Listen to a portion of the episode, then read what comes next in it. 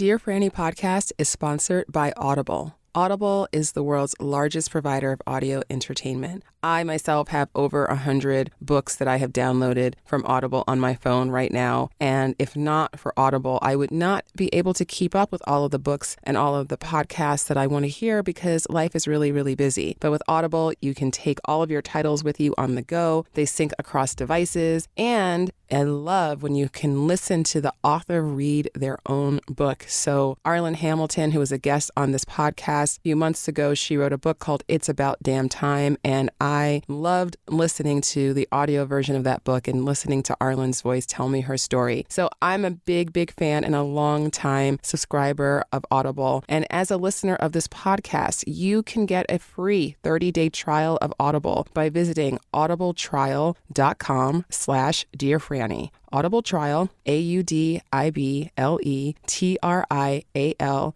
dot com slash dear franny when you use your trial you can cancel at any time no strings attached. And the title that you get and you get two titles if you are an amazon prime member whatever titles you get you get to keep them. You download them and you get to keep them forever even if you wind up canceling your membership. But i don't think you will because it's that good. So visit audibletrial.com slash dear franny Hello and welcome to Dear Franny, the podcast of uncommon conversations about love. I'm your host, Francesca Hogi. Hello. Thank you so much for listening. Happy Friday. Happy Valentine's. Valentine's Day is upon us, and I know that this can be a challenging time, a challenging holiday, challenging day for a lot of people. And I certainly have had my share of Valentine's days where I felt disappointed and lonely and like I was the only person who didn't have a Valentine, or like I had a Valentine, but my Valentine didn't do anything to make me feel particularly special, right? For whatever reason, I guess I tended to have dated men who are not into Valentine's Day. and I'm not that into it either, but you know, I think even if you're not super into Valentine's Day, it's hard not to be affected by it. It's hard not to reflect on it. It's hard not to have some type of feeling about it when you are single and you don't want to be single. So I'm talking to you. if you put yourself in that category of being single but not wanting to be, this episode is for you. So I started out by refreshing my memory on the history of Valentine's Day. And it's hard to know exactly the origins of Valentine's Day because so much of history is very murky. But the Catholic Church recognizes three different Saint Valentines. There are three different historical figures who were martyred and there's a lot of it's not very clear exactly what's true and what's fiction but in all of the kind of different accounts there are these very romantic figures not in that they themselves had romance necessarily but in one case there was a Roman emperor who said that young men were not allowed to marry because he felt that single men made better soldiers. And so he outlawed marriage for young men. And then there was allegedly a Valentine, a priest named Valentine, who was marrying lovers in secret. So, obviously, that's very romantic. There's another account of a Valentine who was imprisoned, who, while he was imprisoned, actually healed a sick prisoner before he was decapitated, and that's another Valentine. So, anyway, long story short is that there are these different historical figures that it's all very cloudy and no one knows for sure, but allegedly these were the original St. Valentine's. And then there was this pagan holiday called Lupercalia that I won't tell you the whole story of that, but it had to do with fertility and there was a matchmaking element, but it was all about like sex and procreation. And there were goats that were sacrificed and hides. People were slapped with bloody hides, but it was all meant to be good luck and for fertility. And that holiday took place on February 15th. And so, as history often did, and as the church often did, they would take pagan holidays and they would repurpose them for you know a more christian or more approved purpose. And so part of the origin of valentine's day or the belief around why it is on february 14th is because of this lupercalia holiday on the 15th and this was to kind of bridge that gap between the christianity and the paganism And then there's also something to do and speculation about bird mating season. And so that also has something to do with the timing of Valentine's Day. So I give you all of this little history, very, very brief history of Valentine's Day, just in terms of its origins, just to just point out that you know, nothing has any meaning other than what we assign to it, right? And I'm not saying, hey, so just pretend Valentine's Day isn't about romance and celebrating with the one you love. And like, I'm not even saying that. I'm just saying that what do you want Valentine's Day to mean to you? So, love is not this thing that is outside of yourself, that is separate from you. So, just because you do not have a romantic partner at this moment to celebrate Valentine's Day with does not mean that you do not still have all of the love inside of you that you ever have and ever will have. Like, think about that. All of the love inside of you. Even if you think about the term someone being an object of your affection, it's not like the affection was invented for this person. It's not like you never had the ability to be affectionate and now you do. You've always had this within you. You've always had that love within you. You may not have always felt free to express that love, but it's always been inside of you and it always will be inside of you because it is who you are. You were born with love and you were born deserving of experiencing that love. And even though obviously partnership and not just romantic partnership, but having people that you love in your life, I mean, that's what makes life worth living, right? Our connections with other humans. However, it all starts with our connection with ourselves. And I invite you to use this Valentine's Day as an opportunity to go deeper into that connection with yourself. If you were to write a Valentine's to yourself, what would you write? How can you send love to yourself, including and especially the parts of yourself that you see as unlovable? How can you start to see yourself as being love? The love that you have for other people, the love that you have for the things that you're passionate about, the love that you have for art or music or nature, the love that you feel inside of you that you have the opportunity to access at any time. That's the thing about love. It's always there. We can always choose it. And we can always choose a loving action, including a loving action towards ourselves, even when we're not 100% feeling it. So even if you're like, oh, I don't want to send a Valentine to myself, I don't want to send love to the parts of myself that are unlovable, that's okay that you don't feel that way, but you can still choose to do it. You can still choose to acknowledge those parts of yourself. You can choose to send love to them because that love is healing. So instead of thinking about Valentine's Day as being just about romantic love and what you're doing with a partner, how about thinking about using it as an opportunity to heal? because the only thing that heals is love. And we can all use some healing because Lord knows we've all been through something. Most of us have been through a lot of something, right? So life is challenging and we deserve compassion and we deserve to take the time to go deeper into loving ourselves, into knowing ourselves, into appreciating ourselves. Those of you who've been listening to this podcast or who've known me or heard me speaking on Clubhouse or wherever else, you know that I talk a lot about self love and I talk a lot about self compassion as the first element of self love.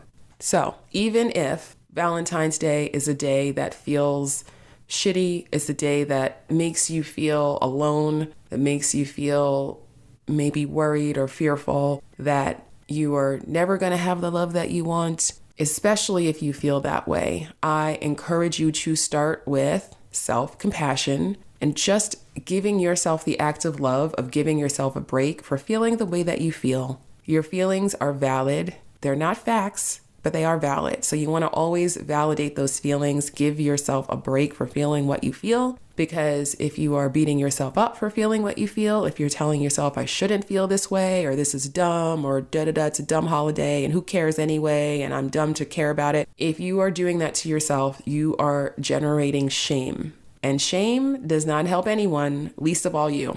So, self compassion is incredibly, incredibly important. And then you have an opportunity once you've gotten that shame under control and you're able to reset to that baseline of compassion that we all deserve. Then you can ask yourself if I did believe that I was worthy of having the love that I want, what would I do now? And maybe you give yourself a break. Maybe you would sit down and do some journaling and really reflect on what your deepest emotional needs are and how you can start to fulfill them for yourself. Because the more that you are able to do that for yourself, the more that you come together in partnership with another person, you aren't coming from a place of lack. You're not coming from a place of, I need this person to experience this, right? Person is a compliment, They're an addition to the joy, to the love that you feel. They are not the source of it, right? So that self worth question can be a really challenging one. And I encourage you all to reflect on it.